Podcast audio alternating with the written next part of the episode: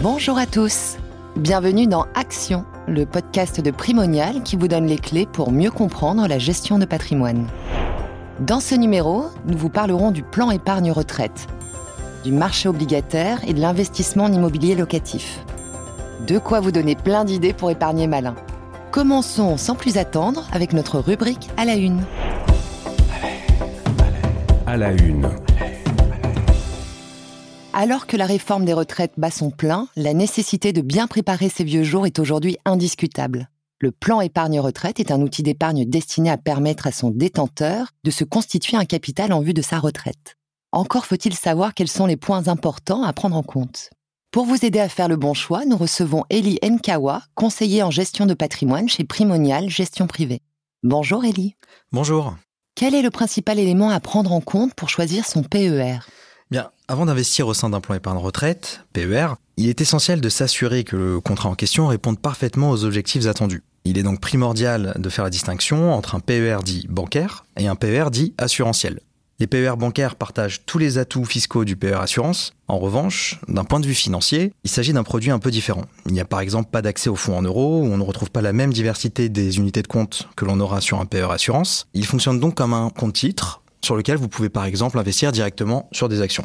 Au contraire, le PER Assurance permet d'avoir accès à des supports d'investissement qui sont beaucoup plus diversifiés. On y retrouvera bien entendu les fameux fonds en euros, qui sont garantis en capital, des unités de compte financières très variées, comme euh, par exemple celles qui sont investies sur les marchés actions ou les marchés obligataires, mais on y retrouvera aussi des classes d'actifs qui sont dites alternatives, comme par exemple les fonds immobiliers, tels que les sociétés civiles de placement immobilier ou les sociétés civiles immobilières, les fonds de capital investissement, private equity, qui permettent d'investir sur le non-coté, et on pourra également investir par exemple sur des produits structurés. Donc il existe vraiment euh, des classes actives très diversifiées.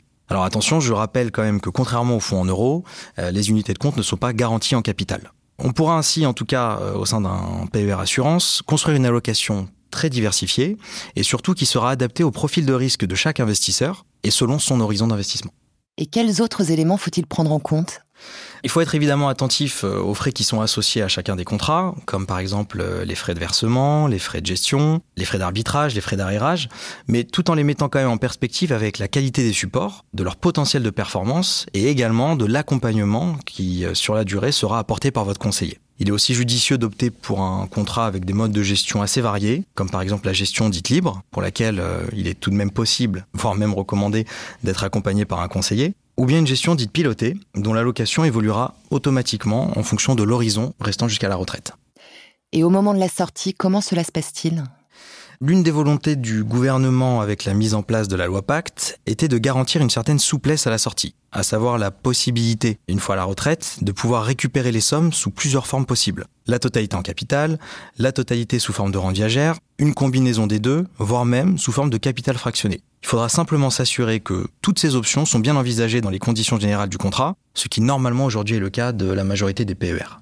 En matière de transmission, quelles sont les caractéristiques du PER eh bien, un autre avantage du PER Assurance, et un avantage non négligeable, c'est qu'il nécessite la rédaction d'une clause bénéficiaire et permet de rentrer dans le même traitement successoral que celui de l'assurance vie. C'est-à-dire qu'en fonction de l'âge de décès du souscripteur, les bénéficiaires profiteront des abattements prévus soit à l'article 990i du Code général des impôts, pour un décès avant 70 ans, soit dans le cadre de l'article 757b du Code général des impôts, pour un décès après 70 ans. Dans le premier cas, donc pour un décès avant 70 ans, il y aura un abattement de 152 500 euros par bénéficiaire désigné, et au-delà, le barème sera toujours plus avantageux que le régime successoral classique. Dans le deuxième cas, donc pour un décès après les 70 ans révolus de l'assuré, ce sera un abattement de 30 500 euros qui sera partagé avec tous les bénéficiaires désignés. Je rappelle que ce sont des abattements communs à ceux qui seraient éventuellement appliqués s'il y a des assurances vie par ailleurs, mais en tout cas le PER peut donc jouer un rôle très important dans le cadre de la transmission du patrimoine.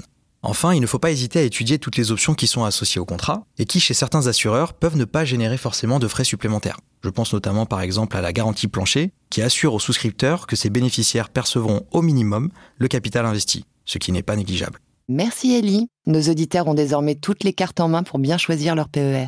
Sans transition, passons maintenant à notre rubrique Le décodeur pour décrypter les grandes tendances de la gestion de patrimoine. Le décodeur. Le décodeur. Le décodeur. Aujourd'hui, nous allons parler du retour en grâce du marché obligataire après une décennie de traversée du désert.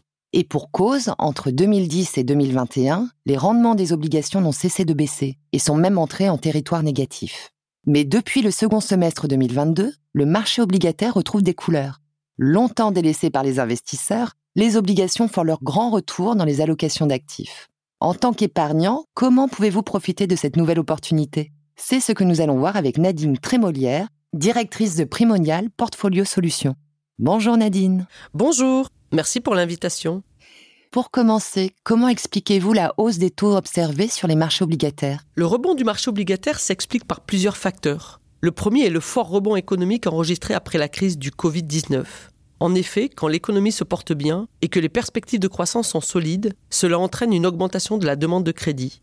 Ce rebond économique, couplé à l'abondance de liquidités injectées depuis des années par les banques centrales, a engendré le retour de l'inflation. De plus, la hausse des matières premières résultant du conflit russo-ukrainien a encore accentué les pressions inflationnistes. Donc, pour tenter de juguler l'inflation, les banques centrales ont commencé à mettre en place des politiques monétaires restrictives qui ont entraîné une hausse des taux directeurs et la fin des liquidités abondantes.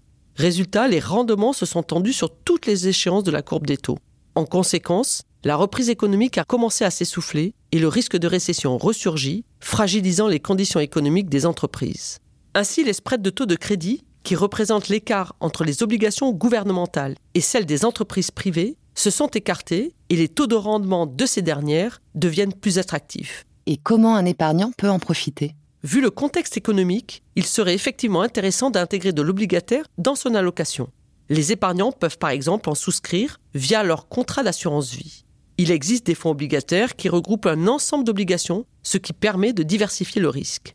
Il convient néanmoins de faire très attention dans le choix du fonds, car chacun a sa propre stratégie. Certains vont par exemple investir en priorité sur le marché high yield, il s'agit des obligations émises par les sociétés ayant reçu d'une agence de notation une note de crédit faible. D'autres vont se concentrer sur des fonds avec des obligations souveraines mieux notées. Dans le premier cas, le rendement potentiel est plus important, mais le risque est plus élevé, tandis que dans le second, c'est l'inverse. Le rendement potentiel est moins important, mais le risque est plus faible. Pour avoir plus de visibilité, j'inviterai les épargnants à s'orienter vers des fonds obligataires datés, qui ont un mode de fonctionnement particulier. De quoi s'agit-il exactement? Un fonds obligataire daté est une solution de placement en obligations dont la durée de vie est connue à l'avance. Le portefeuille est composé d'obligations d'entreprise avec une date de remboursement ou d'échéance proche de celle du fonds. Cette approche permet de limiter l'impact des mouvements du marché obligataire. De plus, ces fonds cumulent un double avantage celui de connaître à l'avance le rendement capté et la date de fin de l'investissement. Actuellement, ces fonds peuvent offrir des rendements supérieurs à 5% tout en minimisant le risque de défaut des entreprises, qui est le principal risque obligataire. Attention néanmoins, les fonds obligataires datés s'adressent à des investisseurs avertis. De plus, comme cette épargne est immobilisée, vous devez ne pas avoir besoin de cet argent pendant plusieurs années. Enfin, vous devez être conscient qu'il existe un risque de perte du capital investi en fonction des évolutions du marché et des différentes obligations composant ces fonds. Pensez-vous que la hausse des rendements sur le marché obligataire se poursuivra cette année? Difficile à dire, car cela dépend de nombreux facteurs, dont le reflux ou non de l'inflation. Pour le moment, les indicateurs sont plutôt bons, mais ils peuvent rapidement fluctuer dans un sens ou dans l'autre. Une chose est sûre, les rendements des obligations resteront à des niveaux relativement élevés pendant encore de nombreux mois. En effet, les principales banques centrales, Fed et BCE en tête, ont indiqué qu'elles continueraient de faire du contrôle de l'inflation leur priorité. Concrètement, cela veut dire que de nouvelles hausses des taux monétaires sont encore à prévoir. Merci Nadine. Nous donnons maintenant la parole à nos auditeurs pour parler immobilier. Parlons épargne. Parlons épargne. Nous avons aujourd'hui une question de Michael, 38 ans. Il souhaite réaliser un investissement en immobilier locatif, mais se demande quel budget y consacrer et quel dispositif fiscal choisir. Pour répondre à ces questions, nous accueillons Stéphane Banufel, directeur général de la plateforme de référencement immobilière Limo. Bonjour Stéphane. Bonjour, ravi de pouvoir aider Mickaël. Quel est l'élément clé à prendre en compte pour réussir son investissement en immobilier locatif? Alors tout d'abord, je souhaite préciser que si l'immobilier demeure un placement intéressant en période inflationniste, il convient néanmoins de s'assurer d'avoir bien compris les implications d'un tel investissement. Il s'agit d'un placement à long terme. Il convient donc d'avoir une vision patrimoniale à long terme et de se poser ces questions. Est-ce que je peux supporter d'avoir cette épargne immobilisée pendant les prochaines années? Suis-je en capacité de rembourser les échéances? Pour revenir sur votre question, l'élément le plus important pour Michael va être de bien penser son budget. Il convient tout d'abord de mesurer ses flux financiers afin de définir l'épargne mensuelle que vous pouvez dédier à cet achat. Ensuite, il faut s'assurer de votre capacité d'endettement. Se poseront alors les questions de la durée du prêt liée à votre horizon de placement, de votre projet de conservation ou de revente à terme, et enfin des taux d'intérêt proposés. L'enjeu final est d'avoir une mensualité de remboursement minorée des loyers attendus, facilement supportable financièrement. Cette mensualité sera majorée d'une cotisation d'assurance. Celle-ci permet de sécuriser votre placement en cas d'accident de la vie. En cas de décès prématuré, par exemple, le crédit est remboursé totalement ou partiellement selon le choix à la souscription et les héritiers conservent alors le bien et les loyers qui s'y rattachent, voire même le vendent si besoin. Au-delà de la charge mensuelle liée au crédit, il convient de déterminer si vous souhaitez mobiliser des capitaux au titre d'un apport personnel et conserver une épargne de précaution pour anticiper des périodes sans locataire. La réponse à ces différentes questions déterminera le montant de votre investissement. Michael s'interrogeait également sur le dispositif fiscal. Que lui conseillez-vous? Il est très difficile de répondre à cette question car le choix du dispositif va dépendre de nombreuses variables. Je n'ai malheureusement pas les données pour répondre à Michael. Plus largement, il est essentiel de connaître les différents dispositifs actuellement disponibles. Dispositif Pinel, démembrement, déficit foncier, location meublée non professionnelle, autant de solutions qui vous permettront d'investir en immobilier locatif tout en bénéficiant d'un moyen pour optimiser votre fiscalité. Y a-t-il un autre point que Michael devrait prendre en compte? Oui, le choix du bien va être déterminant. Cette étape conditionne en grande partie le succès de votre investissement. Attention, pour bien choisir votre bien, il est important de rester rationnel et de ne pas tomber dans l'émotionnel. Vous n'achetez pas votre résidence principale. Un bien immobilier beau en centre-ville d'une grande métropole ne génère pas automatiquement des loyers importants. Sa rentabilité s'en trouve souvent amoindrie. A l'inverse, des zones en fort développement pourraient proposer des prix accessibles avec un rapport locatif intéressant. Dans le cadre d'un investissement locatif, il est important de regarder le potentiel de votre bien lors de sa revente. Le premier élément à prendre en compte est donc bien évidemment l'emplacement. Il déterminera le prix d'achat et le loyer que vous pourrez en obtenir. Il faut aussi s'intéresser aux perspectives et potentiels de la ville et du quartier en tenant compte des développements économiques et démographiques. La ville est-elle dynamique? Des projets d'aménagement la rendront-elles encore plus attractive? Quel est le montant de la taxe foncière que vous devrez payer chaque année? Alors, une fois le bien choisi, quel mode de gestion locative choisir? Michael doit-il confier la gestion locative à une agence ou s'en occuper lui-même? Cette gestion correspond à la recherche de locataires, la gestion des loyers et du suivi du bien. Par exemple, si la chaudière lâche, il faudra trouver un bon artisan et s'occuper du suivi de la réparation. Ce confort de gestion aura bien évidemment un coût proportionnel au loyer et sera fonction du niveau des prestations choisies. En contrepartie de cette tranquillité, Michael verra son rendement net diminuer. À noter tout de même que cette charge est 100% déductible des loyers déclarés. Un dernier conseil à donner à Michael? Nous l'avons vu, il n'est finalement pas si facile de sélectionner le bien et le dispositif le plus adapté à sa situation.